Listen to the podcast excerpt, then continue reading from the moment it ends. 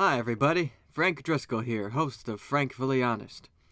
So, I'm taking the week off of our little show this week just to relax for a bit and, uh, more importantly, some last minute holiday shopping.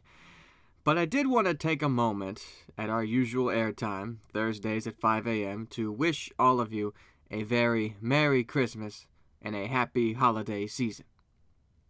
And I hope that whatever you're doing this year is full of laughter, happiness, and joy. And I also hope that you're having safe fun with family and friends.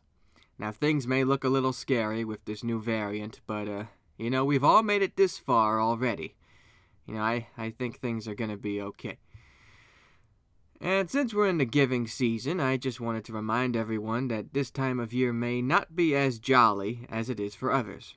So please, be kind to one another and open up your heart for those who truly need it the most this season. And something that I saw on Spotify's Twitter feed that I thought was nice is that if you are alone for the holidays this year, a good tip would be try listening to your favorite podcast. You know, hearing a familiar voice can be a small step, but it could help out a ton. And I'm not trying to be facetious, it doesn't have to be my show. it can be any podcast that you truly enjoy. Now, we'll be back next Thursday at our usual time for another new episode of Frankfully Honest. So until then, from my house to yours, Merry Christmas and Happy Holidays.